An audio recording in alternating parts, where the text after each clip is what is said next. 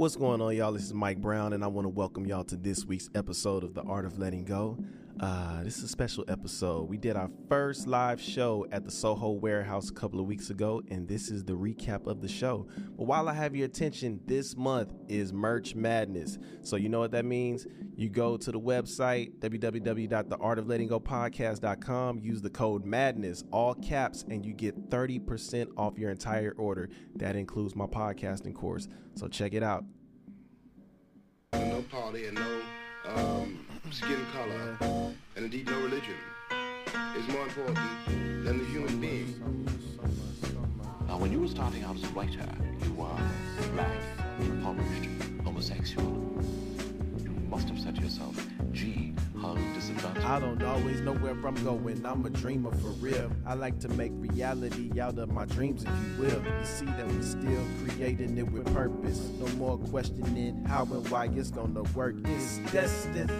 I've been out here learning a lot of lessons. Era mi that's keeping me sane, and that's a blessing. All I Love is on my chest, and peace is on my mind. Confidence and trust in self is what keeps me aligned. Try to show my nigga that we gon' be fine. You a legend and you special. All we really got is time. Move around these mid 30s, I still feel I'm in my prime. Moving around these mid 30s, gotta stretch before I grind. Life changes, time traveling. I hope to see you at every stage that I'm it in.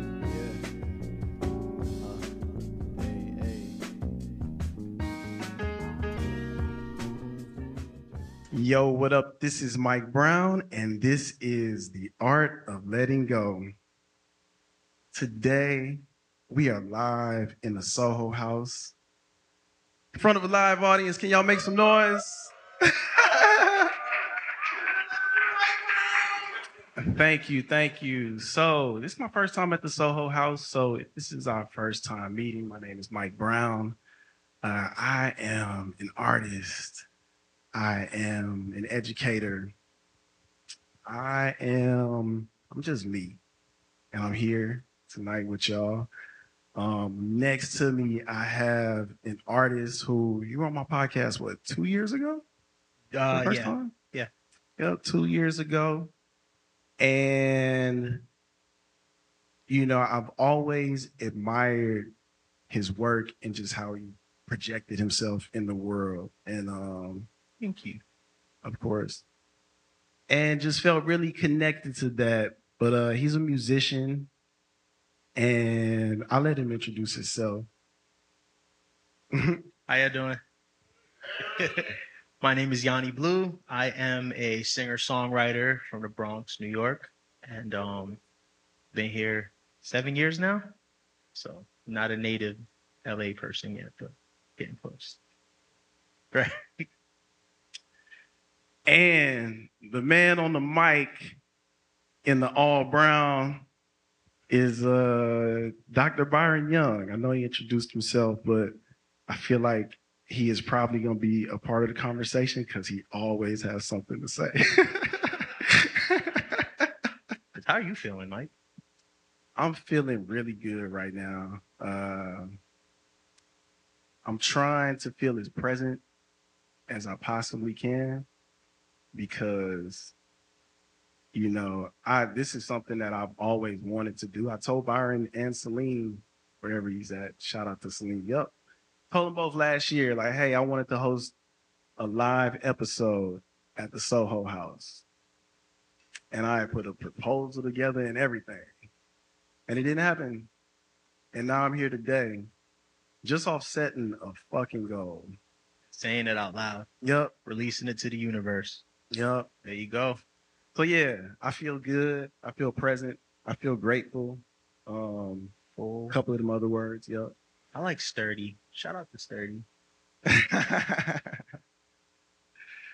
so we might as well jump into it because uh, I like where we started at, Byron. I like that we started with the why is it hard to connect in the queer community, being a person of color. Um, on the romantic end for myself, I'm not gonna lie, it's been probably some of my we talked about this earlier, but some of my hardest relationships have been with people of color. Okay. And um it's been challenging because of communication on both ends. And as I think about that out loud, just as I told you earlier, I've had just as many challenges in dating people of color as I have dating white men in different ways, but it's not that one is harder than the other. Do you feel like there's a disconnect though? To go back like to what you and Byron were talking about, do you feel like it's a disconnect between queer men of color that's forcing us to not be able to connect on a certain level or on a romantic level since that's where you Um,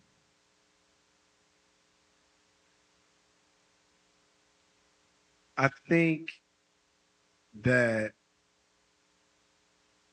the disconnect probably comes from like just our experiences. At least when I when I think for myself, um, when I moved here, I I wasn't my mindset was not like I'm only gonna date this, I'm only gonna date that. I was just like, I fuck with whoever fuck with me. But a lot of times I would get the pushback of oh, I don't date black men because they like my cousins. I don't from, date black from men. other men of color? from other yeah, from other black men. Okay. That's wild. Yeah. Can I just say that being from New York, everybody was of color? so I didn't struggle with any of these things per se. So that there, a lot of these experiences are I'm learning moving to Los Angeles that there is a disconnect. So it, it it's a different experience for me because I just didn't have that issue of like acceptance or connecting. Maybe yeah. because the city was so much more diverse. Well, for me, coming from Houston, most of my experience was in the closet experience. There. So, in those spaces, I was meeting other men of color, but it wasn't open. Mhm. That makes sense. Okay. Yeah. And then when I opened myself to this world of like coming out or, you know, being open with myself, that that experience changed. Fair. Um, for me, I see that most of the room, at least based on the survey, were like queer men in their 30s, um, gay men in their 30s. I, I'm 32, being from New York. I had a, a slightly different experience from a lot of people because I didn't, I wasn't really closeted. Um, I kind of started to come out at, at like 16, 17, and everybody around me happened to be gay. So I kind of had a safety net. Um, and I don't mean to laugh 'cause I know some people's experiences are very different. So I don't want to make light of like people who didn't have support systems early on, but I just kind of um, had a support system early on. So I never dealt a lot with like being closeted as much as um, my only issues with, with being closeted mostly pertain to my career, like being a musician and being closeted. Like those two worlds I kept separate. But as far as like my social life, I was always surrounded by by queer men of color and always sort of had a support system or examples of like healthy relationships, healthy dynamics that um kind of helped me build up my self-esteem. So when I got to a city like Los Angeles and I started seeing people having these struggles like like the ones you explained to me, they were so foreign to me because I didn't understand anything other than just being prideful and being a man of color. I'm Dominican, I'm from the Bronx. Like I that I had pride in that. Like that's all you know from New York. We're just loud and prideful. Yeah. um, right there you go. So so I um, it's so interesting to me hearing your experience and some of the other experiences since I've been out here because those weren't things that I knew were even possible. Like you know, just seeing uh, men of color not even being proud of who they are, um, turning each other away was so weird to me because it's like you know why aren't we supporting each other or even loving each other? You know. Yeah. And I know um we had this conversation on my podcast. I have a podcast called Bigger Than Our Dreams, and um we were discussing positive um examples of like queer black couples in the media, and we couldn't think of any. Yeah. And that's when it hit me like, oh, this actually is like an issue at like a larger level. Like you know, there's incredible, beautiful queer couples. Uh, shout, shout out to like Billy Porter and his partner, or like uh, other people, but like a lot of them aren't. They're most of them are interracial. Yeah. So that's when I clicked, like, oh, this is a thing. Like, an issue, not an issue, but this is something that should be looked at. Like, why aren't we loving and uplifting and supporting each other? You want to share something? Testing. So I'm just curious. I I have a podcast also, but um, this isn't about me. My my question for you guys is more around uh, family, right, or blood relatives, and I think that's where it starts. Um, the lack of support that blood relatives tend to give um, our Black queer people. So perhaps maybe you guys can touch on that, on what your experience was with that, because I think that plays a lot into how we treat each other. I agree with that. Um, I would say for myself, from my experience, uh, my family initially didn't know how to support me because they didn't know. And when I opened myself up to my family, I think the love that they had for me outshined everything else that I feel blessed to say that I didn't have a, a negative experience. You know, my dad initially was in denial just because he just didn't understand. He had never met a, at least in his mind, he had never met a gay person. And the gay people that he did meet, I wasn't them. So it didn't make sense. My mom blamed herself. Once they got over whatever their shit was, it was like nothing nothing ever phased them. You know, I've realized that it was more me that cared about it than they did. You know, and I and I learned that in my friendships as well. Like, you know, even when I look at the numbers of what we're up here and seeing like all these straight people, you know, I know for a fact that these are people from my life that have supported me just off off love, like not giving Jermichael fucking Young. Met this man at 17 years old. I've been knowing this man longer. Shit, probably, yeah, almost longer than I, I was the age that I was at that time. I was 17 years old when I went to college. Been knowing that man since then. And when I came out, it was like, damn, like, why didn't you let he asked me why didn't you let me know earlier? So I can't let you know something that I wasn't all the way comfortable with, but there was no love lost. So I think is it's really on the people that you're around. You know what I mean? Um, in my that was a great question, by the way. And my experience is funny. Actually, I was I was gloating about having friends, but with my family, it was the opposite. Um, I was raised by a single mother, and unfortunately, she interpreted me being gay as being a failure for her because it was like I'm the, she was the only one out of her siblings that was raising her child by herself, and I was like, I can't have a gay son. That's an issue. Um, so I got a lot of pushback from her, and I can see how had I internalized that the wrong way, it would have impacted how I showed up in my relationships, and I've seen that through men that I've dated who have come from homes where they weren't um, embraced or accepted. Um, they just can't, they're not whole when they show up in the relationship, so that can materialize in a million different ways, but um, for me, I I think because I had that friend support system, my mother's pushback didn't bother me as much. And um, over the years, she has come around, and now she's my biggest supporter. But it took a while, and I think it took her seeing me navigate life and just seeing that I had a good radar for people, that I was a good person, um, and that uh, her thoughts about what it meant to be a gay man weren't real. I do have one more thing for you though, because when my dad was giving me that pushback, there was a point where I had to take a break from him. And I think that hurt him not having access to me. You know, so as hard as it may be, sometimes you have to set that boundary between them till they can figure it out for themselves. Shout out to Kalani though and all her relationships. so I just want to say I think you guys are both very lucky. Um, for me, that was not my experience, and uh, I had to get rid of 18 people, including my father and siblings. So not everybody has it. Well, it's not. It's not it's not about that. It's it's more about I feel like there's a lot of people like me that are out there, um, and I feel like that's how you that's kind of how people show up sometimes.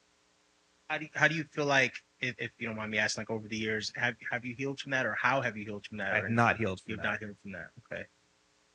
Yeah. What would you share to other people who maybe are existing in that same space? Like any anything good that you can give them from your experience? I'm still working through it.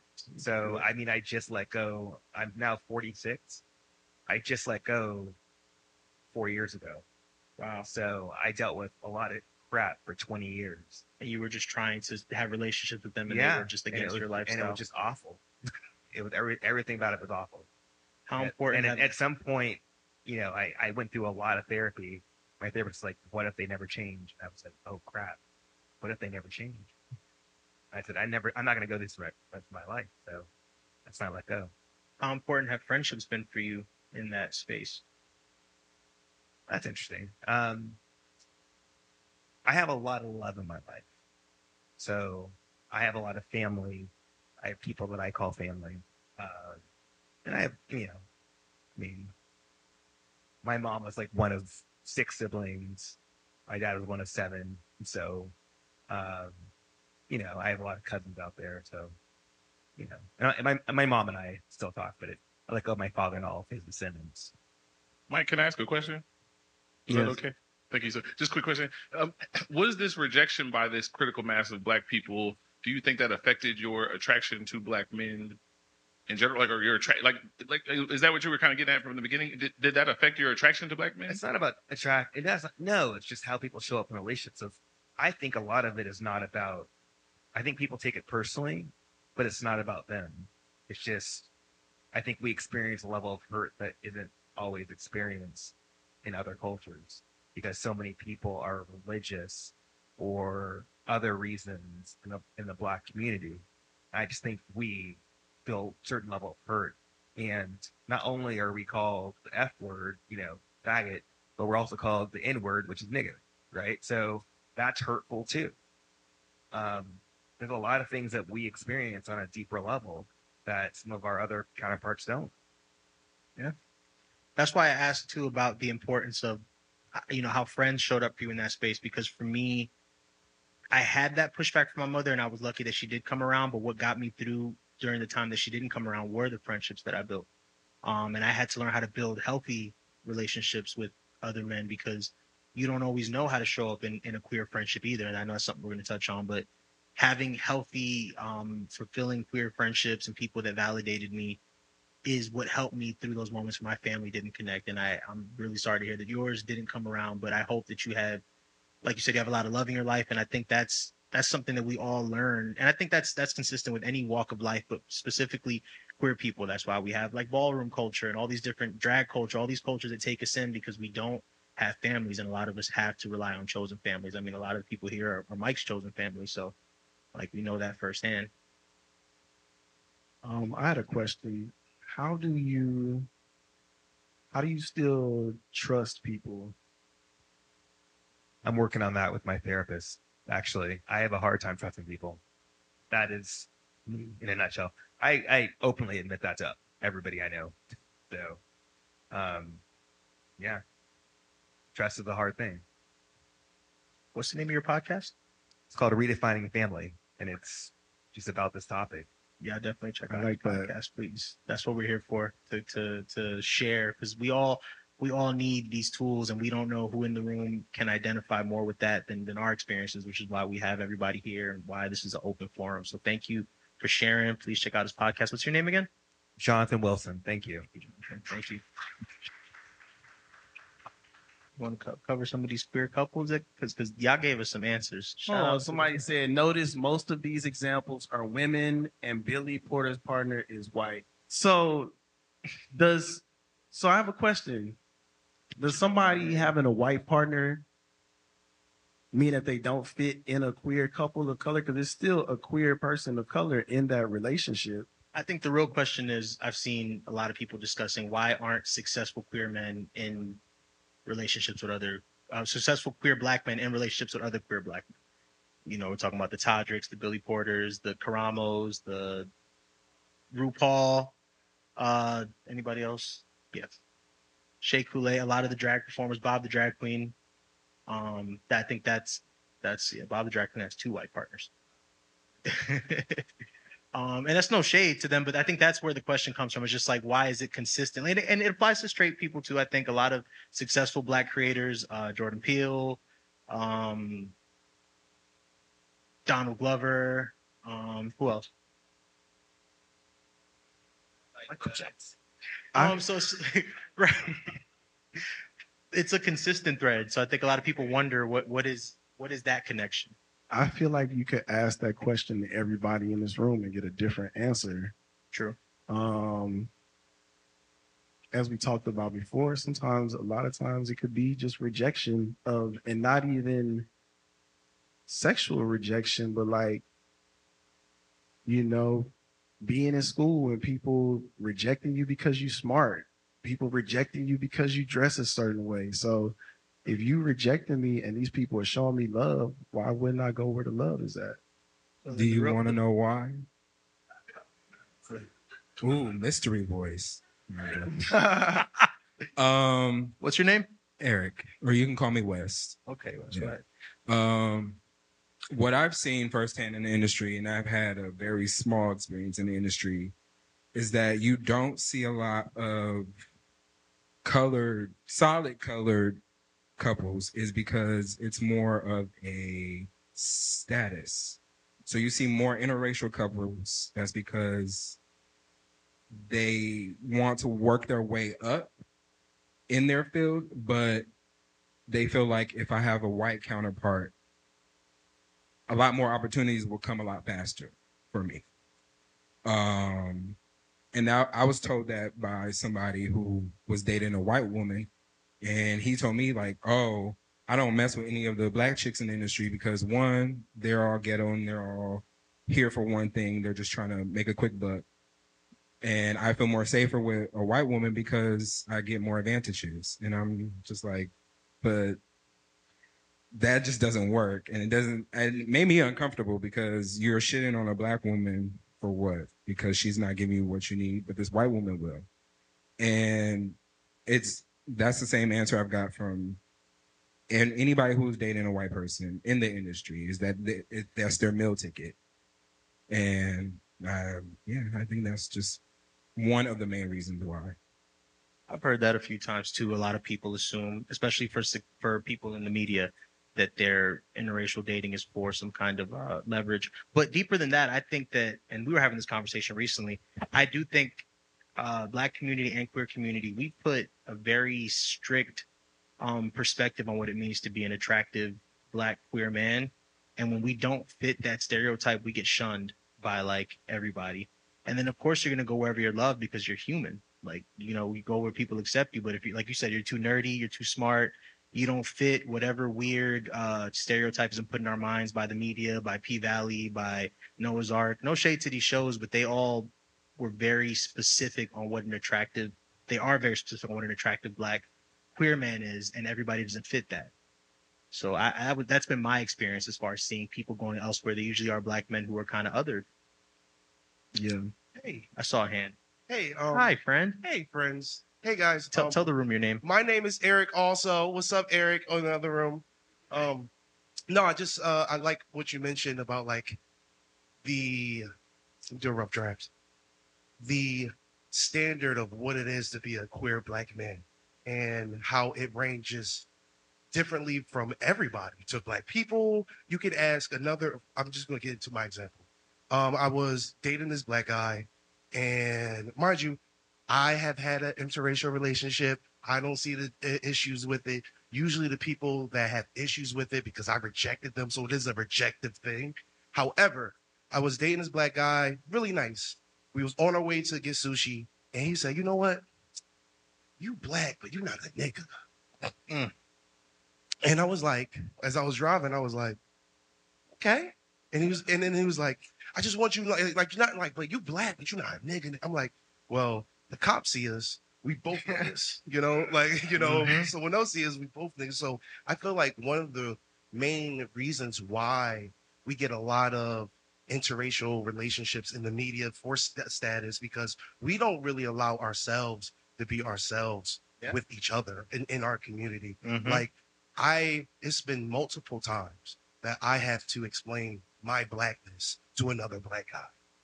Yeah. You know, and, but but guess what? The Latino man, the the the white man, they were like, Eric, what you talking about? Like,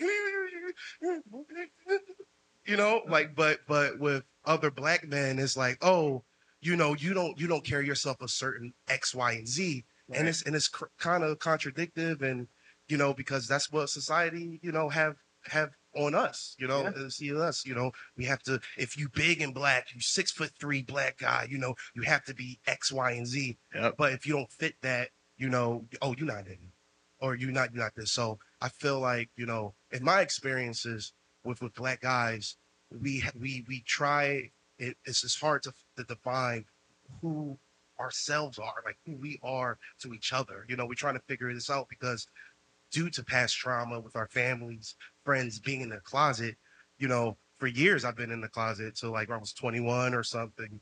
But you know, all those years being hidden, like like I can just imagine my partner who's black, same issues being hidden. That that trauma is what's going to overlap each other. So I think one of the main reasons of like you, you mentioned, like if you don't really like just have that stereotype of the black man, oh you not a nigga, you you you you this, and that kind of like fuck up the dating pool right there. So I don't want to grab on shit. Not even just the dating pool, but even like as an artist, how I'm allowed to show up in the world is impacted by that too. Like I'm an R&B vocalist and I do all types of music, and as I'm, you know, pitching to magazines and playlists and things like that, I get a lot of like, well, it's not black enough. The music's not black enough for the black playlist, but it's not queer enough for the queer playlist. So it's like, where do I fall? What what what am I supposed to be in this world? And a lot of that is really deeply embedded in like our identity and how again how we're allowed to show up what's acceptable what's the most uh attractive what's the most appealing ideal of, of, of a queer black man and it, it sucks that's why we're here that's why we're working on music I'm together. curious to know is it the same in some of the other um sexual identities outside of being gay? even just same for women too because i know we're Yeah, focusing a lot on men but like for the for the queer women straight women straight men do you guys deal with a lot of the same thing non-binary do, do we do we find some of the same issues yeah skip skip your Take up name too much please space. Hi, my name's Josie. hi josie Um, I identified with everything that you experience with dating black men. Um, I've been approached by black men, and the first thing they say is, "You look like you date white men." So, yeah, why why why do you think what what is it if, if you're comfortable sharing what what do you think it is about you that makes them put that on you and like why what why are they invalidating you in that way I don't know. I, was, I grew up in Beverlywood. I have a Cali girl accent. I don't know, like, but that doesn't take away from my blackness, and so that's why it's such an interesting thing dating for me because if I am approached, it's that type of approach. As soon as they hear me speak, they're like, "Hmm, "You're not black enough," and then if I'm not approached and I ask why to other black men, they're like, I don't know. They're just like too, too not black enough. But how, how has that impacted you in dating has it made you bitter at all or does it like how do you does it change how you approach black men because i know a lot of at least in my experience with, with dating queer men it does impact how, how they approach like eric said like sometimes they just get bitter and they're like you know i don't want to talk to you like whatever so like how is how has it impacted you when I was younger, it was like I feel like I have a better time now with just how open I think people are becoming. And I've also traveled. I find that traveling as a Black woman, like I have a lot more experiences and I'm dating people from other cultures. So it's like not just like specific to the Black men in LA, which is who I've always grown up around. So that was nice. And then, I mean, I think it's just experiences, you know, like just meeting enough black people in the diaspora is so important for me because I'm not the only per- like I felt like I was the only person that dealt with this. Then I meet a lot of other people, you know. I'm just gonna say women, but like I identify so much with your experience as well. So like it's just a thing that I think we all have to deal with. But when we show up for each other with each other, it's just like you're not the only one. And people are just mm, sometimes narrow minded and immature and exist in one way. But we have conversations like this, which broaden our like scope. So Thank you for sharing. That that really drives home the point of why we're here because so many people share the same experiences and if we don't see each other, we don't know we have each other and we can't help each other through and it goes back to the conversation about friendship, community. So thank you for sharing.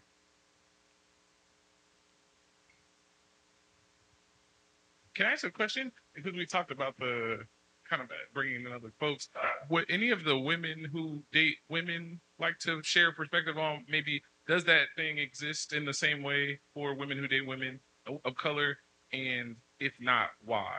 Because I, I think all those examples of Janelle Monáe and all those folks, all of Lena Waithe and all those black women that we see in Hollywood, most of them seem to date women of color, but for the males, it wasn't the case. And I wonder if any of the women in the who also date women who are women of color would like to speak on it.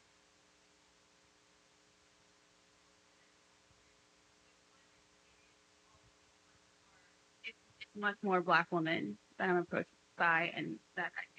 You know, so it's it's pretty specific to black men. I don't know. Hmm. I don't know. I think I- I'm- I think it's because masculinity has such a such a such a specific scope on what it how it how it's determined, right? How how we identify it, right? Being a man is such a women are you know, women have of course a lot of other issues they have to deal with in the world, but as far as showing up and identity, I think women have a little bit more flexibility than than specific, specifically black men. Like we're supposed to be alpha males. We're supposed to show up in the world aggressive. Like um, so I think we internalize that and we either seek that out in each other or if we or if we're not that we we bash each other because we're not that so i think maybe that's why why it's more specific to men and i wish we could learn more from women because they out here thriving loving on each other shout out to our beautiful black queer queens and femmes and all of that in between We got one in the back. um, which way Hi, Mike. Hi. I've dated Mike in the past before, and that didn't work out. um, so, Yes. we went on like two dates. yeah, we we didn't really make them official dates, but Right. then like I got the hint. But anyway, um,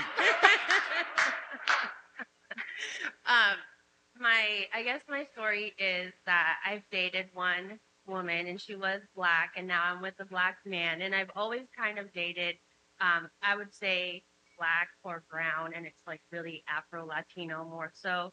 And for me, it's whatever feels like home. I think I come from those same communities, and so I've tried to date a white man. That didn't really work out. I feel like, uh, you know, they tug on some insecurities, make me feel inadequate in some certain way, whether they have more wealth or are more educated or are in a higher, superior position. And not to say that I can't overcome that, but I find myself connecting more with people of my community and whether it's a woman or a man. And so kind of the opposite. I am more drawn to the black and brown community versus white or Asian or anything that doesn't really connect with me. That's my two cents. I feel that. I always say the safest I've ever felt is with a black man. okay i like that Shout out to black men we had a question over here real quick Oh, yo, what's up, everyone? My name is Melina, but my question for you is, oh, I just wanted you to expand on the, um, I guess the chokehold masculinity had on, I guess you guys specifically, but I mean the entire room because I feel like for me personally, I don't subscribe to any sort of binary. For me, it's like, I think the same hand that's choking you is also equally your hand, and so if it's yours, why not just let go? I like that. No, it's true. It's true. And and that's why I said shout out to just people who are able to work around it, whether you're non-binary, femme, female, because you you all are our teachers if we're paying attention because you're teaching us how to live outside of these these binaries essentially. For some of us, like for me, being big dude from the Bronx, it was survival. Like I couldn't just I I didn't know I wasn't empowered enough to be soft or feminine or queer or gay just because I thought I was gonna die. Like, like you know, shout shout out to my Bronx friends who just got here. but we we like you guys understand. Like, it, it's just it's for some of us it is truly survival, and I'm sure any other people can understand. So I think if you're blessed enough to not have to deal with that, or if you're just empowered enough to be like, you know what, I don't care, I'm gonna be myself. You're my hero. Anybody in the room that has powered through. For me, I didn't know how to do that, and I had the added uh weight of wanting to be a musician in urban music. So there's the added component of like, I'm 16 years old in recording studios with a bunch of gangsters, and I'm like, well, I can't be gay here. Like, you know, and then as I'm moving through life, I'm not finding places where I can be myself. So I think that's where the chokehold comes. the adjective soft to describe femininity. Who is to say that abrasion and femininity aren't mutually exclusive? Like, why why are they mutually exclusive? You can be feminine and again sharp. You know what I mean? And likewise, masculine, soft to the touch, mentally. You know what I mean? So why so why for you even in that explanation? Why were they separate for you? For me, I think really just speaking culturally to where I come from. I think just any any element of being too soft or not not aggressive enough, you kind of got swallowed. And where I'm from, at least, at least that was my perception. And again, it maybe it's what I internalized because I saw a lot of incredible people growing up who, you know, some some just incredible people who who exist on the spectrum, who are trans, who are non-binary, who I saw from my teenage years who were always unapologetically themselves. I just wasn't empowered in that way. And I think it's because of the added cultural components. Being Dominican, the West Indies have a whole extra added thing that they put on on masculinity and gender and music. So I wish, and I'm I'm I'm grateful for my journey where I'm at, but I would have loved to have been empowered or at least uh, believed in myself a little bit earlier on, just to be free, whatever that meant. How do you feel like that reflects current need in your person?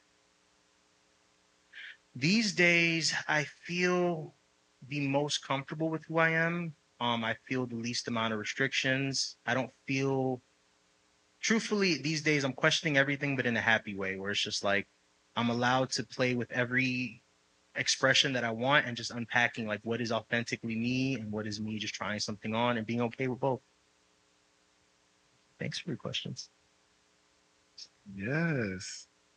Yes.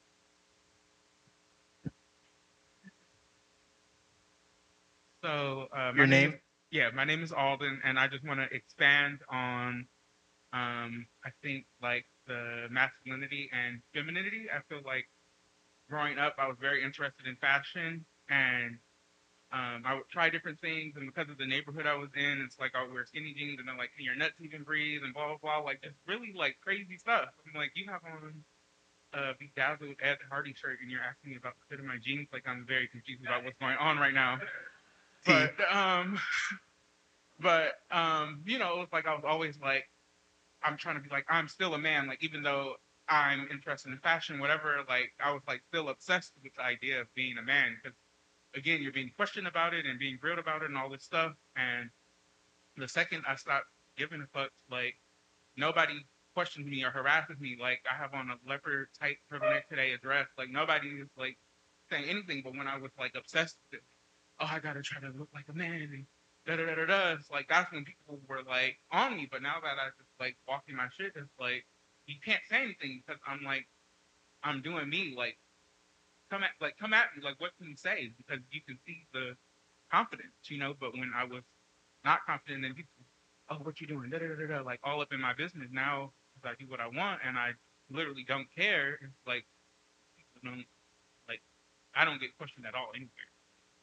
I'm just me. So um, I think that it's a journey for everybody, but I just wanted to share. Thank you. Thank you for sharing.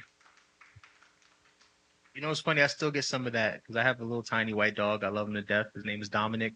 And people, older men, will run up to me in the street and be like, "Yeah, that dog's tough, huh?" And I, I didn't get what it meant at first, and I realized they were trying to say like, "You're a big man. Why do you have such a small dog?" She's like, "Why do you care?" Like, some guy said, "Uh, what a nice guard dog today," and I was like, "Thanks. He bites." What What do you want? but it is it is like once you stop ignoring it, I, I, thank you for sharing that because it is it's gonna be there no matter what. But if you ignore it and you're owning who you are and you're just so full of who you are, you don't have time to see nothing else. You're just enjoying being yourself. So Thank you for sharing. So I wanted to move into platonic relationships. So how do you decide to pursue a friendship? Hi, it's Melina again. Um, I think other for me, kind of aside from because you know we only have these options, right? And so within these parameters, right? I don't. It's like if I'm going down the list, mutual interest. It's like, okay, sure, like we can talk about signs, like what's your sign? Da, da, da. Social status doesn't whatever.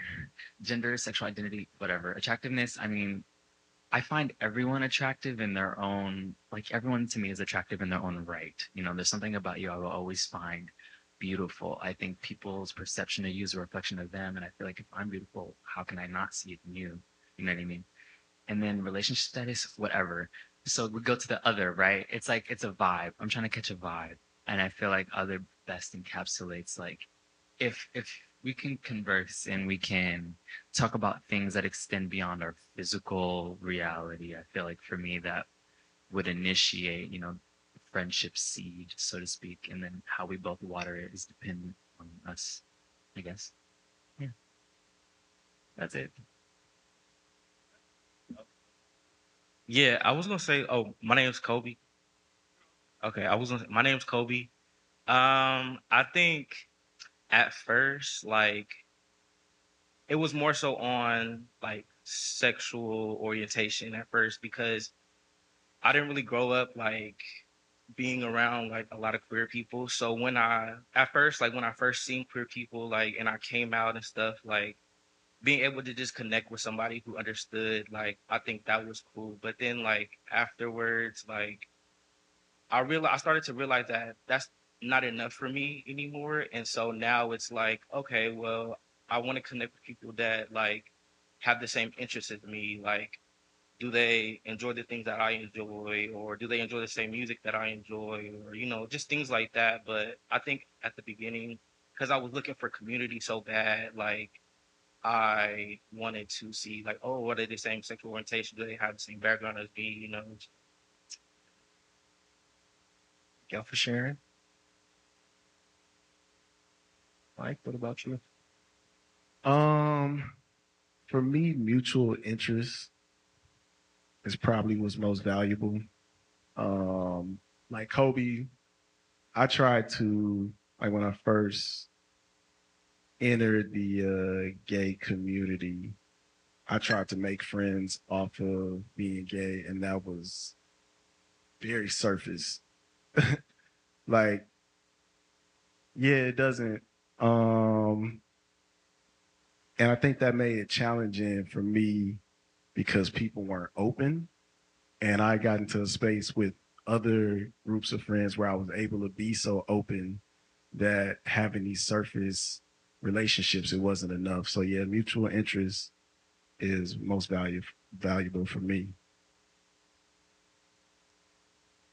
How you doing, everybody? My name is Nabila. You can call me BB. Hey, Hey, I just want to say I'm sorry for just walking through that door.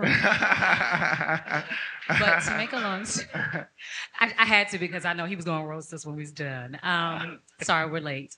Glad but. I would, in in addition to some of the things that were already said, uh, for me was also mutual interest because I believe that mutual interest can supersede race, color, sex, gender, creed, all of those things. So it gives me a wider range of friends that I can also learn from.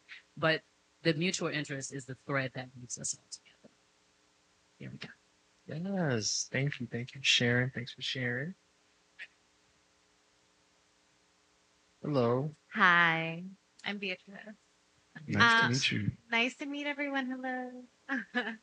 um, something as that I've had to struggle with in terms of pursuing friendships has been like can I be my absolute self? Like when we talk about connection, I think as a woman, there are a lot of guards we have to put up, especially with navigating relationships with platonically with men, either they like specifically like heterosexual, like normative um, relationships, because it's always kind of built around like the sexual. So like, can I have sex with her? Can I have sex with him? Um, I think the way I have like navigated or have learned to navigate is like, can I be my complete self in a sense of like, be loving, be kind without having to filter that in order to like protect my safety or like to protect like my perception and like can somebody see me as a whole person versus like my sex. Um that has been a bit of a struggle just like going through life in general and like my navigation my own sexuality and just being able to share my love versus it being something of like like um to be preyed on i guess or to be you know yeah Thank you for sharing. Yeah. Thank you. It's me again. Um, I think that because of my size, I never really felt accepted by the gay community. Um, and then adding that, like, I'm not like either really mask or femme. I'm kind of somewhere in the middle. I just never felt like I had a home.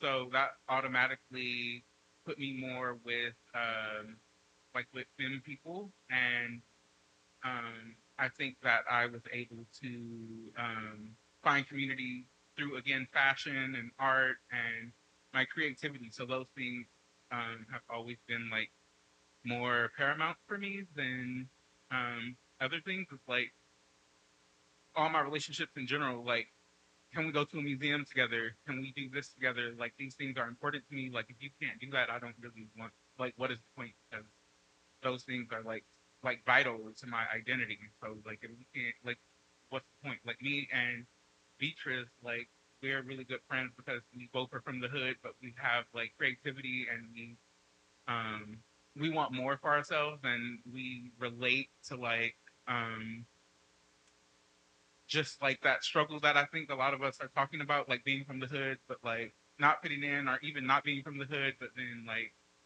having like that layer where people are questioning you and like, Yeah. well, why? It, it's like it's not even it transcends like social status because it's like when you're creative, like when you're creative and you have other things going on, or like, I think it's like they're kind of questioning your confidence because it's like how you get to be so bold to like like go after your dreams. Like everybody for me is always complimenting me on my clothes, and I'm like, well, I look like this every day. Like, why is it a thing? Like, like just let me be. Like, I let me be. Like, I don't know. Like, I feel like it's like people are shocked. They're like, oh, you're a big guy, and you. And here you are again. You're dressed and da da da. I'm like, yeah, like you're dressed too. Like we're all friends. Like yeah, like why? Are, like It, you it's look those good, same good, those like, same parameters where if you don't fall into what the ideal is, it's like how you don't have a right to be confident or be Mm-hmm. yourself. And especially in some of these communities that we frequent, a lot of the, a lot of us aren't meeting in the ideal places to really be able to connect. It's clubs, it's app, it, it's dating apps, it's um. So those aren't the ideal places to to forge real friendships. But it, I'm I'm glad to see a lot of you guys chose mutual interest because I know from my experience, a lot of the, the queer friendships that I've engaged in in the past weren't based on the most uh solid values. So they kind of fall apart. And uh that does impact how you feel about yourself, how you show up in the world. So man, my first experience in, and it's funny going back to a mutual experience. My first experience in making queer friendships was in a gay basketball league, and um, I feel like the majority of people would either be your friend if you were really good at basketball or if you were really attractive. And if you fell somewhere in between both, you can make a couple of friends. And I fell somewhere in between both. I made a couple of friends. And uh yes. Oh are you calling for Byron? Okay, Byron. But yeah, uh a lot of those friendships they weren't more than like people to just go like have a drink with and have nothing to talk about. You know, Leo asked me, how many people are here from basketball? Only person. Kevin. And that's the only person I really talk to about real shit. That sucks because it, it, it is far too common again in like again specifically in like queer communities because a lot of us maybe go out searching for connections, not realizing that what we probably need is friendship, and you end up kind of in these weird dynamics with people where it's like, are we friends? What is happening? Um, and I know that that's something that we were going to talk about is like how some of these friendships do fall apart because people don't have the best boundaries or don't understand like why they value each other, why they're connecting. Yeah, I, I think that's challenging. Um, I think that's.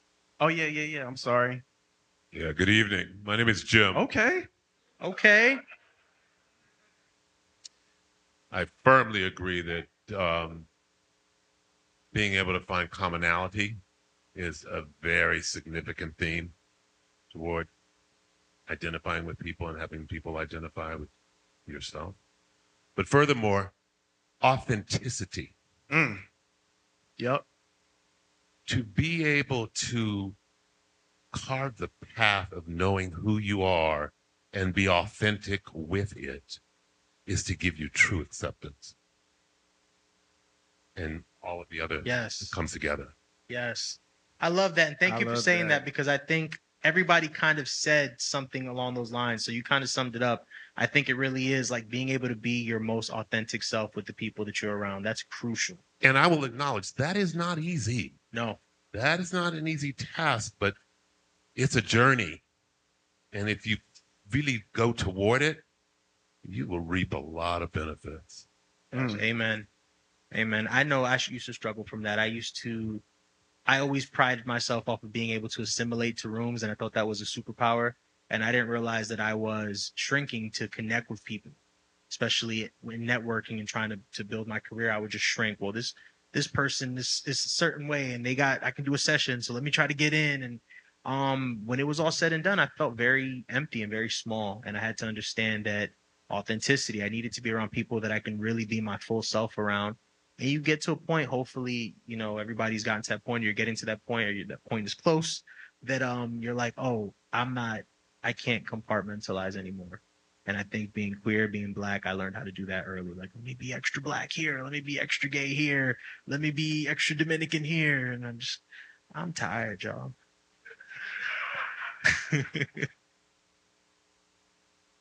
Got a new question up. True or hmm. false? I can be friends with someone I'm having sex with. There's a lot of truths there. Y'all are toxic. right, right. Not I usually do. Like, right, yeah, you're right. I can, I can. Not I prefer. I'm gonna be honest. That's person dependent. Um, because sometimes it can be it can be challenging. Because I've tried it in the past where I've had sex with a friend, and then the relationship becomes solely about that. About sex or the friendship? About sex. Fair. And Okay. The friendship is kind of like I've been there. non-existent because it's just like it's just sex. So I don't know. I'm always always try to be conscious of that in in my present life because uh yeah, I've experienced that before and I just don't want to do it again. Fair. I don't think at this current point in my life that I could be friends, like platonic friends with somebody that I'm having sex with. I have been able to become friends with people who I've had sex with, but it takes a lot of work because I, I in my experience, two people have never been on the same page. Um, so somebody's always a little more invested. It means a little bit more, and it's a slippery slope. And I know that that queer people like to swim in those waters a lot. And Yeah. if you're successful at it, shout out to you. Um, I don't like that world. Yeah, but I ain't better relationship that you don't even know about. Yeah, right. We together we go together and we don't even go together. Real bad. Um, but okay, 23. Uh y'all are real mature, Mm-hmm. I guess. There was no third. What is the third option? I wrote I need like a third option, like sort of like ish. Toxic. Toxic. You were doing so well. No, I'm just kidding. No, like I agree with what you were saying earlier. I can be friends with someone I'm having sex with. Do I want to be? Do I feel comfortable being? That's fine. Ish. Nah. we don't. I don't know. In my early twenties, when I was a little bit more uh, not in touch with my feelings, but I don't know. Not as a grown up. Okay, Eric. Welcome back. Yeah, I, let's do Drake first, because Drake. Oh, Dre. Hi, my name is Dre. Yes. So this is a, a complex question. Mike and I have had conversations about this, specifically about black men. Uh, our dating pool is the same pool that we have for friendships. Um, kind of pulling things together. I code-switch a lot. My corporate life and my friendships, my family. So kind of relating this back to the question prior is how do I choose friendships? The other is who I cannot have to code-switch with, who I can authentically be myself with, who I can say, girl, bitch, and be like, nigga, come on, let's all within the same conversation. You understanding exactly what I mean. Um, that extends to friendships as in chosen families. Uh, chosen chosen family meaning like my brother is my brother, but he's also my chosen family because he understands who I am, and I don't have to hide who I am. Um, as a black man, I I'm always scared of my biggest fear is being alone or being abandoned because I don't fit quote unquote stereotype. And now I don't care. I'm at an age where I'm like, you're gonna know me for me, and my presence is a privilege. Now, circling back to this particular question, as in, can friends have sex and still be friends? That that's determined on your maturity level, on you knowing who you're who you are. I know who I am. And if you know that you're not capable of doing that, then you have to say, I'm not capable of having sex with you and being friends with you. And also means knowing what responsibilities friendship means, because everyone doesn't know what a friend means. I have a lot of associates, but my friends to me are my chosen family, right? So my chosen family gives me, they, they can tell me no. I don't believe in like yes friends. I don't believe in enablers. So if you see me fucking up, you're like, yo, bro, do better.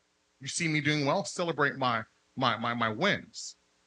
So it's it's really about self worth and, and knowing who you are and being rooted in that ten toes down, being like, yo, I can have sex with you, but like, can you have sex with me and be good? It, it, it's about That's maturity. fair. I like that answer. Thank you, Dre. Um, like I could be friends with so Eric you this. Um, I could be friends with someone I'm having sex with. I thought that this was like my superpower coming here in LA. I'm from Philly, right? So, and before, like, in order to sleep with you, lay down with you, we gotta talk about something. We gotta laugh about something. I gotta know your name at least. But um, like, like I have to know your name. We gotta know hobbies. We gotta, we gotta like have a laugh in order for me to go to that next level physically. Well, since I came here to LA, I've been here in LA for about five years now. This shit has gone out the window like like like like like i have I've, I've i'm learning for just my emotional protection my emotional barrier is a lot of people here can have sex with people they don't even know the first letter of the name or they don't even know what they look like you know they just they just have sex with people um and, and yeah yeah which is fine but that's something that i've, I've like yeah no this is good like it's cool which is great which is great. But I felt like you know, like like when I came to LA, like I was like, yo, I had to adjust because everybody don't have that mindset. Like people are just, you know, can, can just have sex and just go on about their business. But before, I I that was one of my criterias to have sex. It was like, yo, we have to like have to have that mutual thing first. But like in this climate now, it's like that's not what it does. Yeah. I'm one of the no's. I I so for me and Mike never had sex. That's why we're still friends.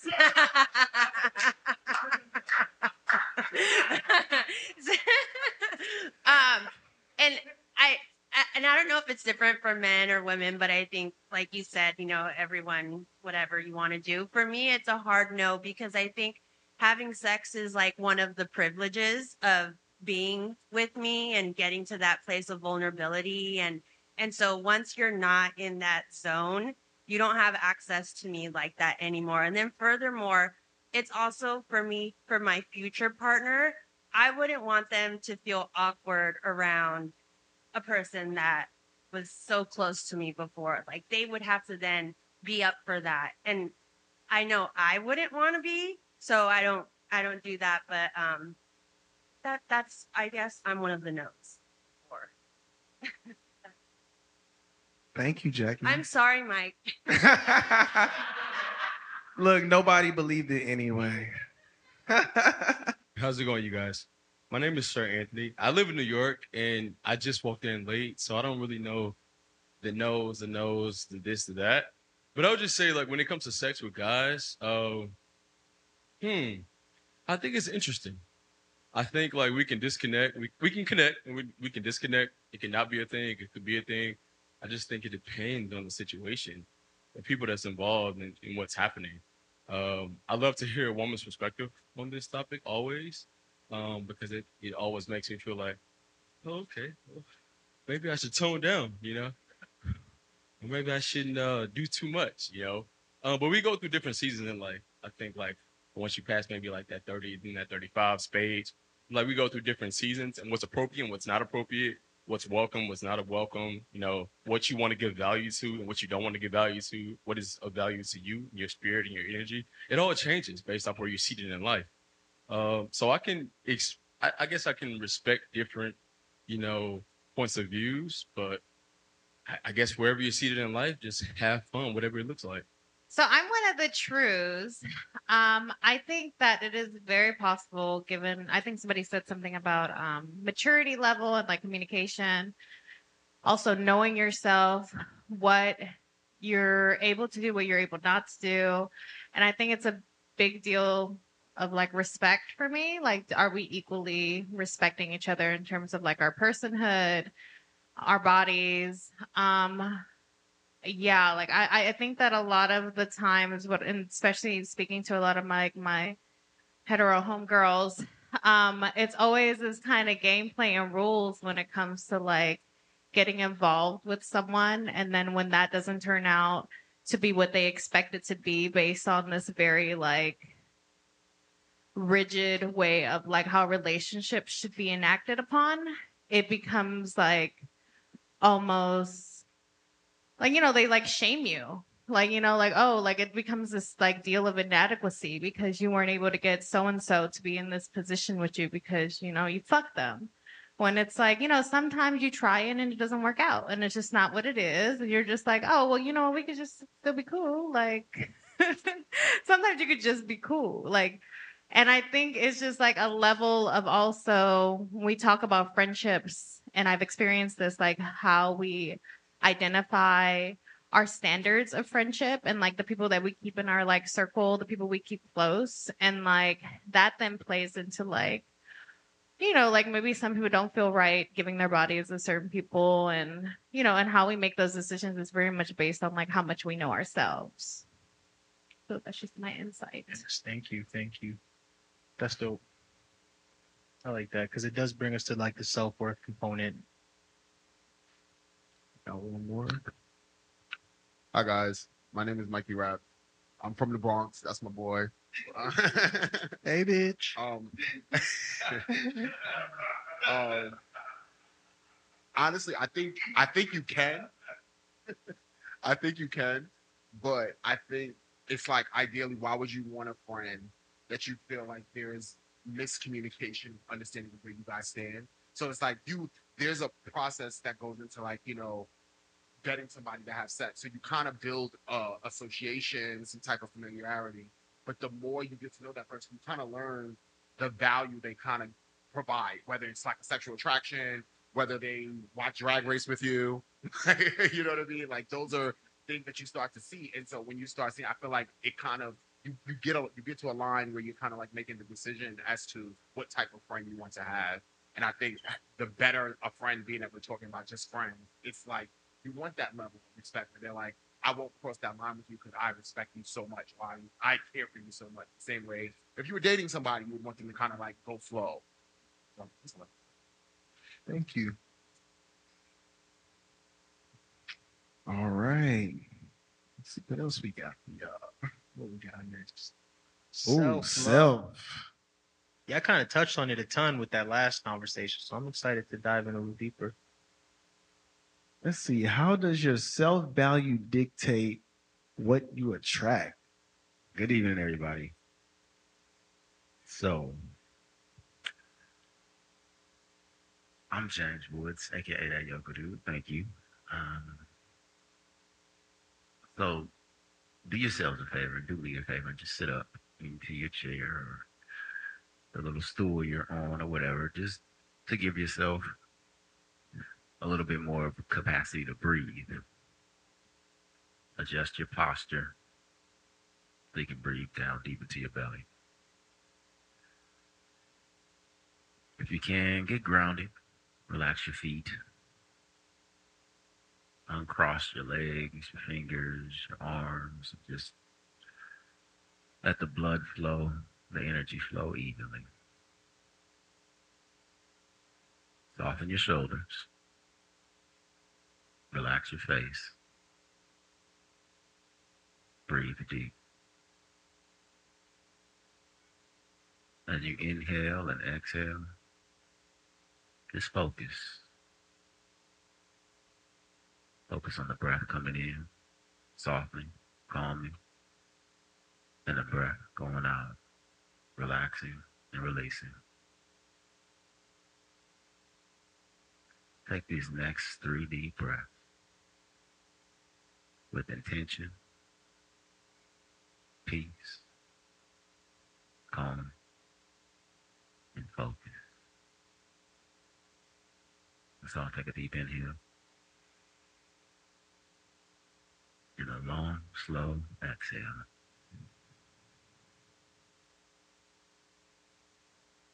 Peace.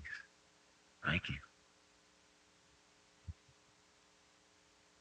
Thank you, Dat Yoga Dude. Come on, Dat Yoga Dude.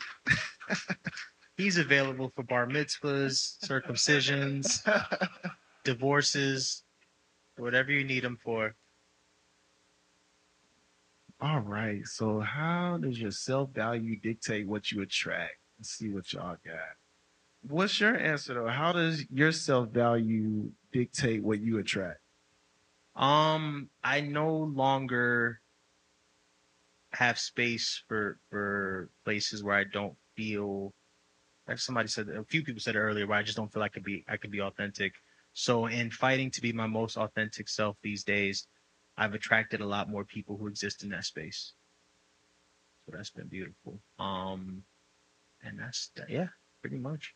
I didn't always have that, and I used to attract a lot of people who didn't always have that, and I have a lot of love for all of them. But in this phase of my life, I couldn't connect with those type of people anymore because I really value myself, my time, my energy.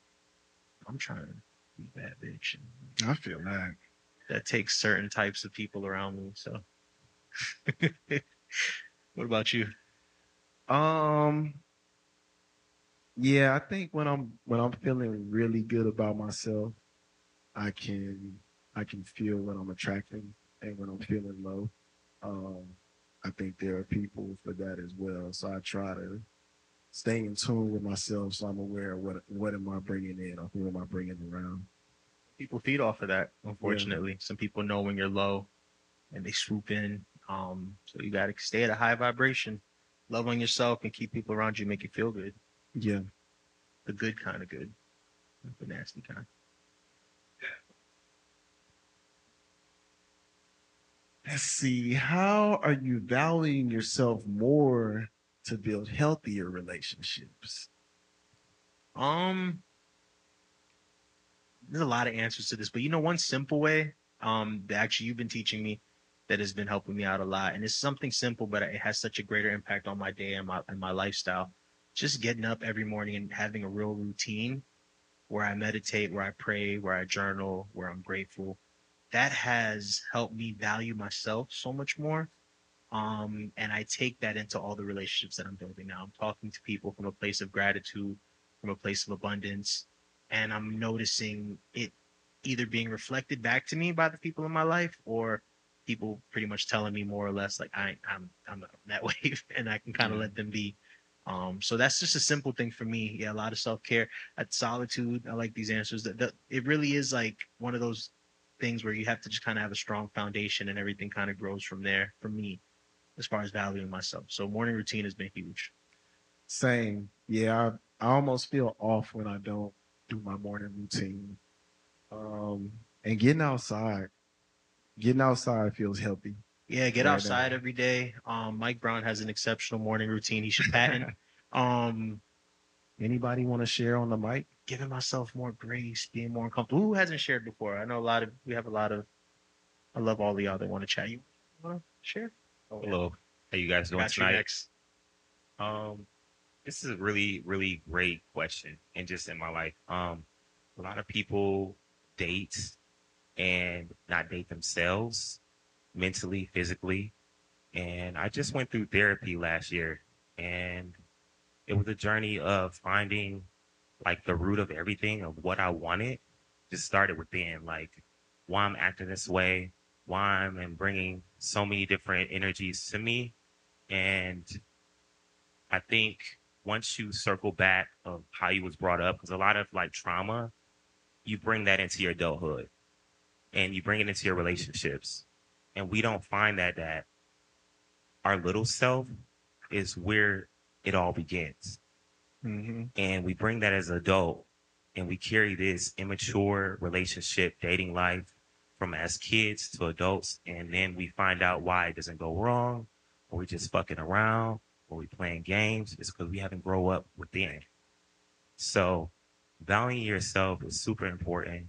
Doing the work within mentally going to therapy finding yourself first so you can love somebody else if that's your goal Come on, yes. So, thank you, yes. thank you. Can you share your name again, please? Sebastian. Thank you. I feel like like once I start to really know myself, everything else just kind of got aligned. You know, I had a similar experience. I've been an athlete my entire life, uh, from a bunch of different sports. I had a football scholarship, but also like in cheerleading, I did gymnastics. I did Team USA, all that. Um, and I worked for the NBA before getting back in entertainment. But um, like once I valued myself, like I had to cut off a lot of people. You know, I only really been out like three years. Uh, I just I'm about to be 31 next month. Uh, it's been cool. I've been in LA for a year. Uh, but like being around, I have a lot of straight friends, a lot of athletes. Uh, I did a lot of DL stuff for a while. Uh, well, not necessarily me being DL. I didn't give a fuck, but like other people was DL, and you know things happen. But uh, I just became like more aligned. More a lot of my twenties, like I was super depressed, super down. Uh, I don't have a lot of family, family, so like having to like I created a lot of family, just myself, friends, things like that. Uh, and that helped me find myself, having those people around. Because my family, if I depend on my family for me to, to figure out who I was, I wouldn't know who I was, still to this day. But my friends helped me, like, find my lanes. You know, like, I always been in sports, so I had to be masculine. At least I felt. But, like, last year, coming to LA, I, I wore a skirt for Pride a pink skirt. I never did that. I mean, I got legs for days. Like I'm not worried about my leg. But like, uh, but to wear a skirt out there, like in real life, like, out, it's crazy. But I felt like, ooh, like the wind was blowing. I was like, okay, look, what's going on? Like, okay, like, you know. So it was just cool. But uh, just finding alignment. I feel more aligned. Uh, just being me, being gay, like I love it uh, and I wouldn't change it. Sure. That's what's I up. feel like man. I had Thank a Sally. Jessy Raphael moment. I had to walk over. My knees is bad. Don't laugh at them cracking. Okay, who's next? Five questions of freedom brought to you by Feel Free to Feel Free. So, we are going to ask you guys five questions and you can answer any way that you like. The first question is Beyonce or ooh, Ra- Rana? Rihanna. Rihanna. Who you got? I love Rihanna. I love Beyonce too, though. I love both. But like, if I had to go out for a drink right now, I'm picking Rihanna. I'm gonna go Beyonce just because she a hometown hero. Boo. oh, okay, Jay. Okay, so it looked like it looked like Beyonce won by one. Ooh, sneaky link a booed up. Let's see how toxic everybody really is. Mhm. Oh wow. Oh, Okay. Change of heart. Everybody wants love now. Baby, I'm just kidding. I'm not judging you guys. I am. Okay. Everybody Okay. wants love. Come on. That's cute. That's cute. But it's 10 people that want to be sneaky links. So that means it's an equal number so y'all can find each Yeah, other. right. Find each other. Shout out to the sneaky links. Y'all can connect after the show. All right. Sex or intimacy? What's your answer, Mike Brown? Um, I'm in my inti- intimacy era right now.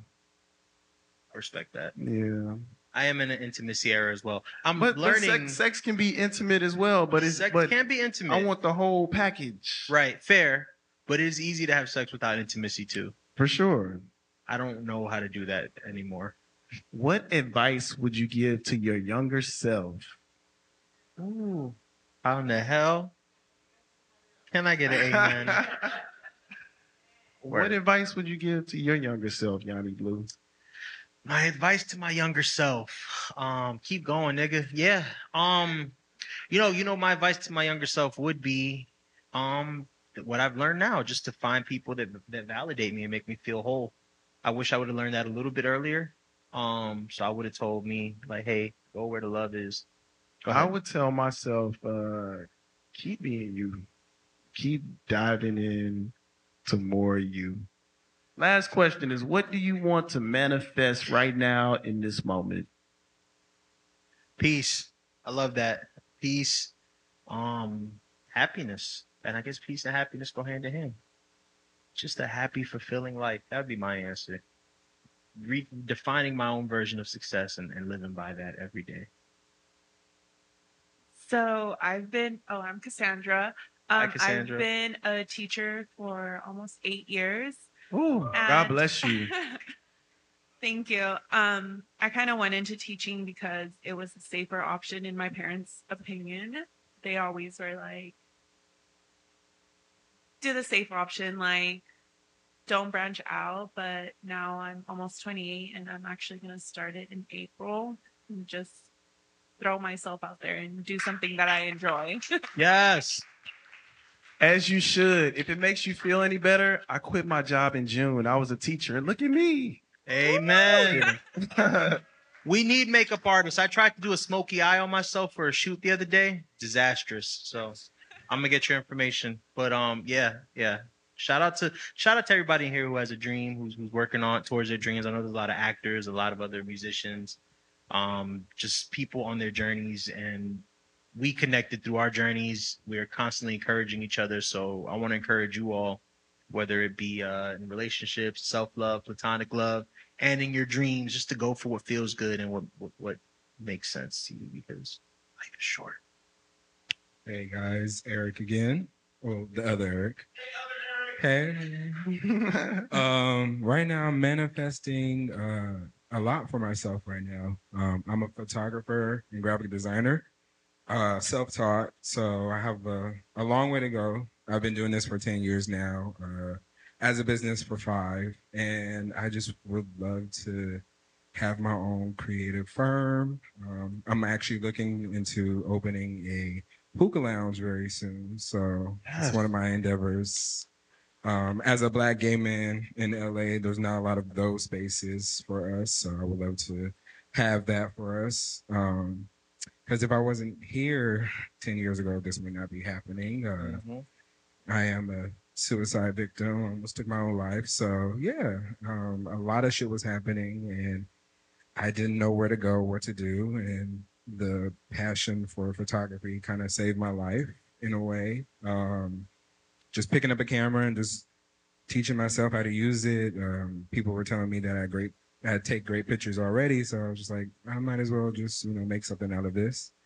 And it's going great. It's a little slow, but um, I have a lot of faith in it. Um, I look in the mirror every day and I tell myself, hey, you're going to have this. You're going to have your own gallery. You're going to have your own shows. You're going to be booking those photo shoots. You're going to be on the cover of Vogue real soon. And yes, you just got to constantly feed positive information to yourself when you're manifesting these things. And um, what really helps me, um, I'm a pothead. So when I'm smoking, um, I like to talk to the moon um, or the universe and just let the universe know what I want and what I'm looking for and kind of let it take its course. And I'm learning not to rush things because I'm very impatient. But um, yeah, when you guys manifest, just be patient, be kind, and use kind words when you're manifesting and do it out loud too. Don't just be on the 405 trying to conjure up some shit because you're bored. But just let it have meaning and uh, you know, tell yourself this every day, write positive affirmations and you know, do what the fuck you need to do because we all gonna make it. So yeah.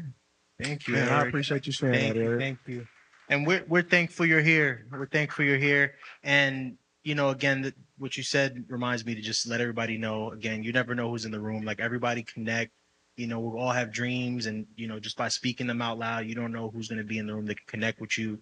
Who's that that photo shoot that's going to take you to the next level? Who's that collaboration? Like, let's collaborate because that was a big part of why you and I connected was trying to create community.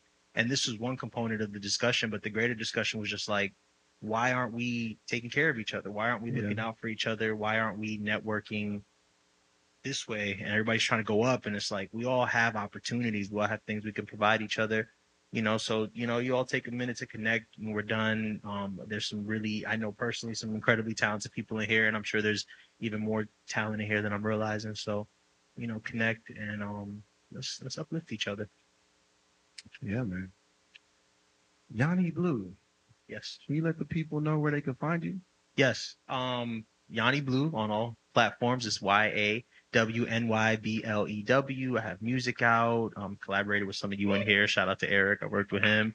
I got a record with Mike Brown. I'm working on some stuff with Mikey Raps. I've collaborated with a few people in here. So I'm just always looking to uplift queer voices, black voices. Um, I've been writing for about seven years now, being an artist for about three. I've had a little bit of success, kind of know what I'm doing. So uh You ain't Yeah. worked with the other Eric yet. Wait, what? oh, oh, oh. We we gonna connect because I need a graphic designer. I got you. I got you. You see, I like that. I like that energy.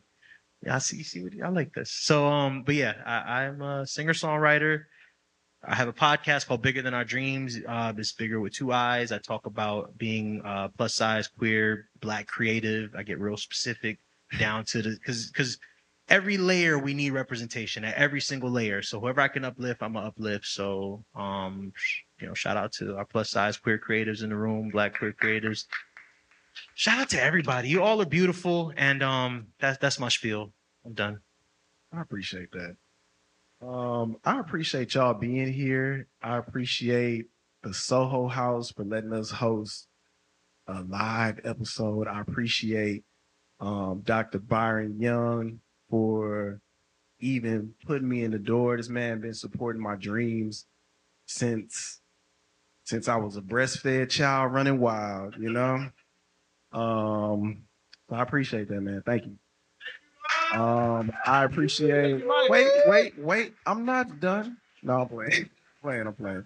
But I want to thank YawnyBlew um for just always just being open to my creative ideas.